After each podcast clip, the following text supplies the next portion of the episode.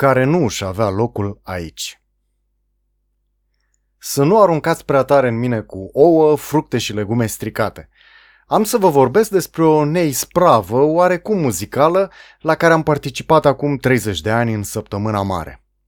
Ok, am fost și inițiatorul ei, care am cooptat încă alți trei prieteni pentru a face un fel de lucrăturică muzicală, având drept temă răstignirea și evenimentele conexe care au dus la aceasta. Trei oameni am cântat. Horia la chitară, Raul la tobe și eu la chitară bas. Dan a citit pasajele din Biblie și a fost o sursă de inspirație, în general, nu doar cu această ocazie. Toți cei trei care am cântat nu am avut niciodată o educație muzicală formală, cu excepția bateristului care a făcut câteva luni de școală populară de artă. Horia și cu mine pusese mâna pe chitară pentru prima oară cu un an înainte de a înregistra ceea ce vă aduc aici în față. El știu că nu a exersat niciodată după ceva metodă, nu a luat lecții și habar nu am cum s-a lipit chitara de el, dar cred că era născut pentru ea. Eu nu am făcut niciodată niciun fel de exerciții pentru instrument, în afară de minutul în care am cântat de două ori gama do pe bas, pentru că mi-o arătase cineva. Lucru care m-a plictisit la extrem, motiv pentru care m-am întors la a cânta singurul lucru pe care l-am cântat vreodată pe bas, adică numai muzica mea. Da, nu știu note, nu știu armonii, nu știu teorie muzicală, nu știu să cânt. So what? Faptul că nu știu nimic nu m-a oprit niciodată să fac ceva. Dar chitaristul, Horia, el este un caz aparte.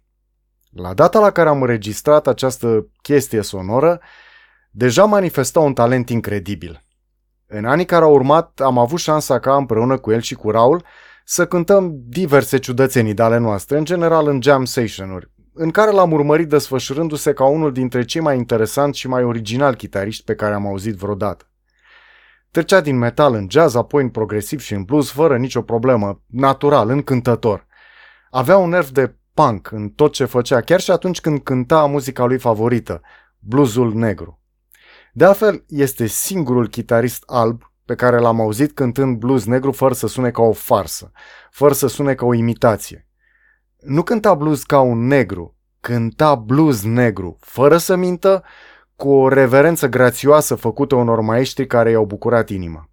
Cânta direct, cu franchețe, dar și cu umor, iar relația degetelor cu corzile era dusă de la perfecțiune. Corzile și degetele lui păreau să danseze împreună, în perfectă relație, în perfectă armonie a ezitărilor, impetuozității, tandreței și timidității genuine. Faptul că am putut asculta un astfel de muzician, care nu avea nicio legătură cu dorința de afirmare, cu publicul, cu orice altceva decât chitara lui, a fost un privilegiu. Nimic în viața mea nu a egalat șansa pe care am avut-o de a cânta cu el și de a mă bucura de muzica degetelor și corzilor lui.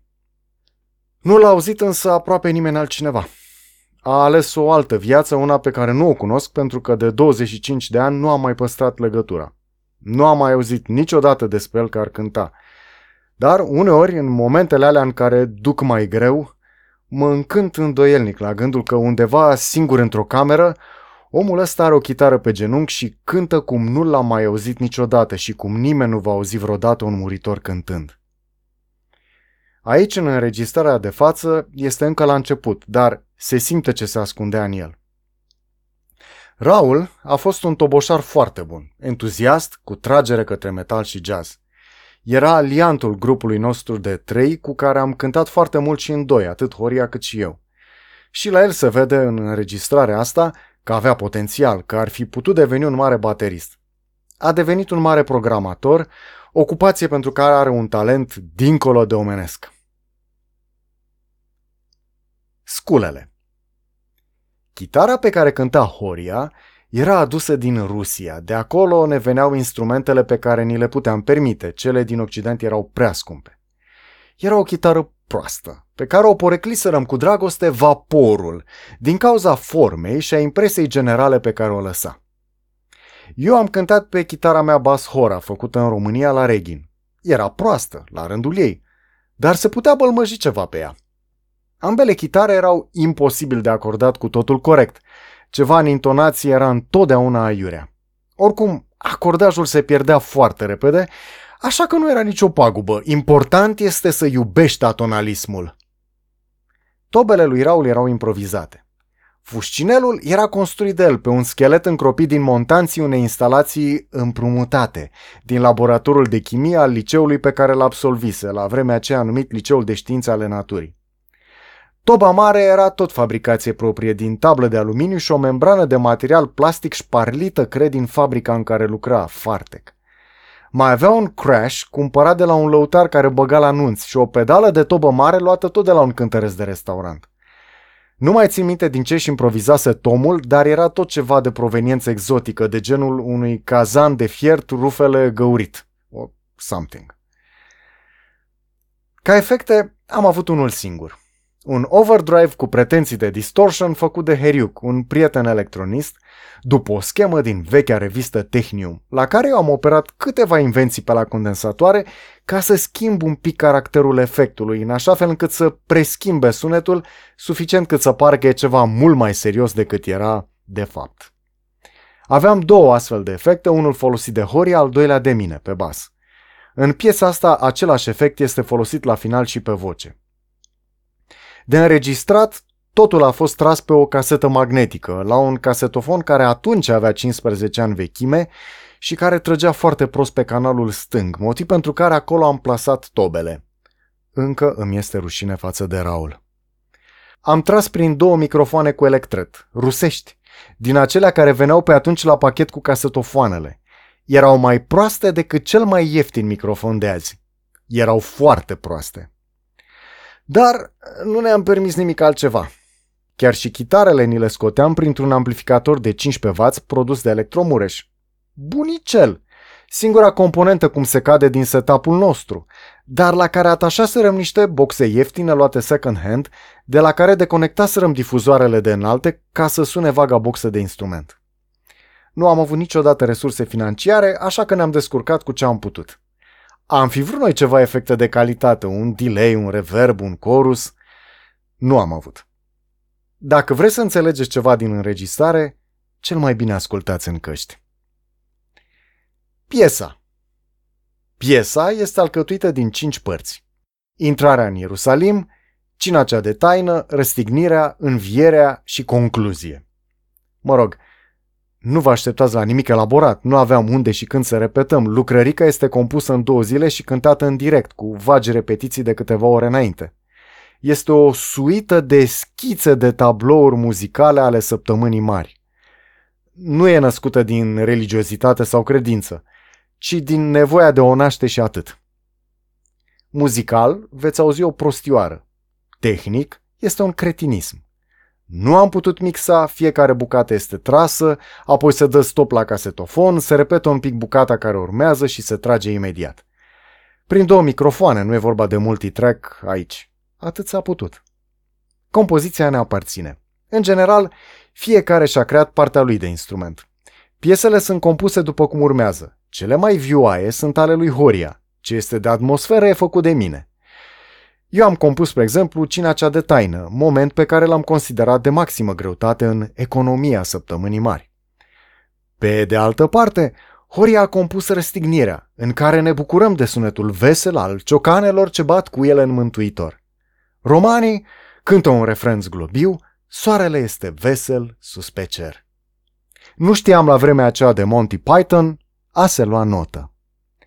În a doua parte a învierii avem singura piesucă cu text – acesta este o poeziere comună a lui Horia și a mea. Vă redau aici integral, că nu știu ce se înțelege de pe caseta aia magnetică semidistrusă. Învierea Ferestrele sunt totuși largi și perspectiva e luminoasă, căci în șezlongul rezervat, Isus își bea cafeaua dimineața. Consoarta trebăluiește haotic printre cele. Afară prin iarbă, copiii nesiguri miei gonesc. Confuzia eternă e într coșuri banală. Confuzia eternă e într coșuri banale. Confuzia eternă e într coșuri banală, căci sub pat e jobenul prăfuit. A se nota faptul că nu cunoșteam la vremea aceea nimic despre existența filmului The Last Temptation of Christ al lui Scorsese, care, by the way, are o formidabilă coloană sonoră creată de Peter Gabriel. Recomand. Și pentru că tot am ajuns la texte, îl reproduc aici pe cel de la final, luat din Apocalipsa Sfântului Ioan. Iar pe fruntea ei era scris nume tainic, Babilonul cel Mare, mama desfrânatelor și a urăciunilor pământului. Și am văzut o femeie, beată de sângele sfinților și de sângele mucenicilor lui Isus, și văzând-o, m-am mirat cu mirare mare. Și îngerul mi-a zis, De ce te miri? Eu îți voi spune taina femeii și a fiarei care o poartă și care are cele șapte capete și cele zece coarne. Iar cetatea pe care ai văzut-o este cetatea cea mare care are stăpânire peste împărații pământului. Ă, am trebuit să completez. Chiar la vremea aceea am pus, iar cetatea pe care văzut este cetatea cea mare, pentru că lumea dobitocii ar fi crezut că, vezi, Doamne, am fi fost noi împotriva femeilor sau că uh, suntem misogini sau nu știu ce, dar femeia care apare în citat este, dacă citiți exegetica Apocalipsei Sfântului An, în multe surse, femeia respectivă este de fapt cetatea Romei. Așa era ea referită metaforic, să zicem. Asta simboliza, nu e vorba de o femeie, deci nu avem nicio treabă împotriva femeilor. Nu, eram misogin și de la vremea aia și-am simțit nevoia să adaug explicația de la sfârșit cu cetatea pe care ai văzut este cetatea cea mare, că cine, mă rog, trebuie să știi ceva, dar cine cât de cât știa ceva își dădea seama că referam, că citatul referă uh, cetatea Romei și nu, Doamne, ferește o, o femeie. A se nota că nu cunoșteam nici 666 lui Aphrodite's Child, pentru că altfel ni s-ar fi făcut rușine. Numele întregii bucăți muzicale, care cuprinde toate cele cinci părți, este Sed nunc non erat his locus, luat din Horațiu, însemnând ceva de genul dar la momentul acela nu era loc pentru aceste chestiuni. Ni s-a părut titlul cel mai potrivit pentru a descrie atât săptămâna mare, cât și starea deplorabilă a întreprinderii noastre cu vaci pretenții muzicale. Știam că este o chestie groaznică cu accente glorioase de penibil. Dar noi, atunci, am simțit ceva. Și cred că asta face ca non eratis locus să aibă acel ceva undeva. Dacă aveți curiozitatea de a afla ce făceam cu fix 30 de ani în urmă, sper să ajungă și la voi un pic din acel ceva. Fie și numai pentru că mai underground decât încropeala noastră este numai metroul din iad.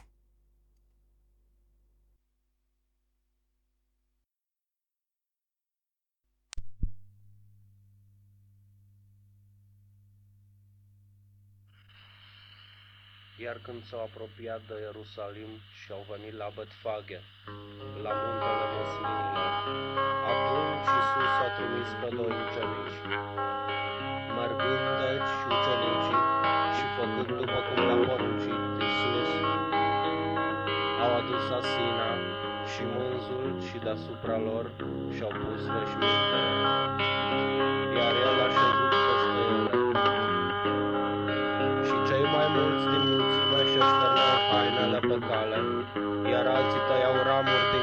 și le așterneau pe cale.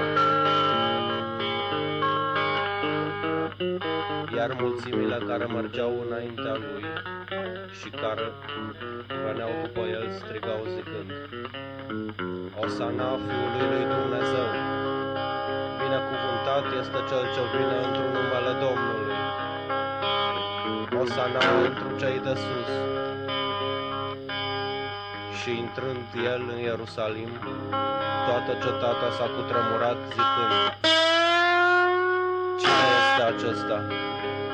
Iar mulțimile răspundeau, Acesta este Isus, prorocul din Nazaretul Galilei.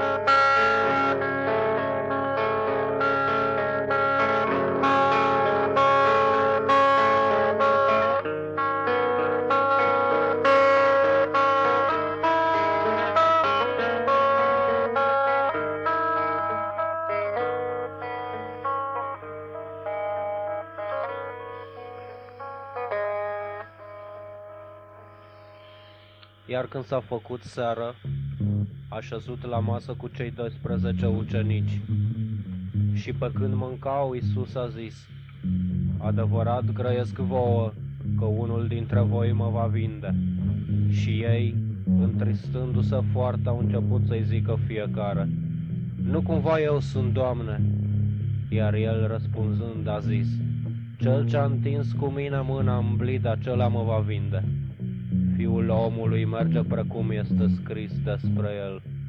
Vai însă celui om prin care fiul omului se vinde, bine era de omul acela dacă nu se năștea.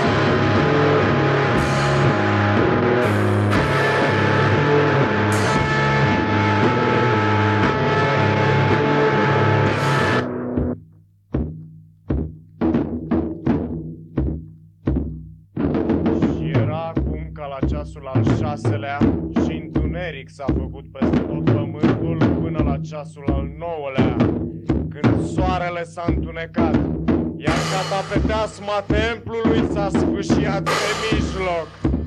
Și Isus, strigând cu glas tare, a zis, Părinte, în mâinile tale încredințez Duhul meu. Și aceasta zicând, și-a dat Duhul.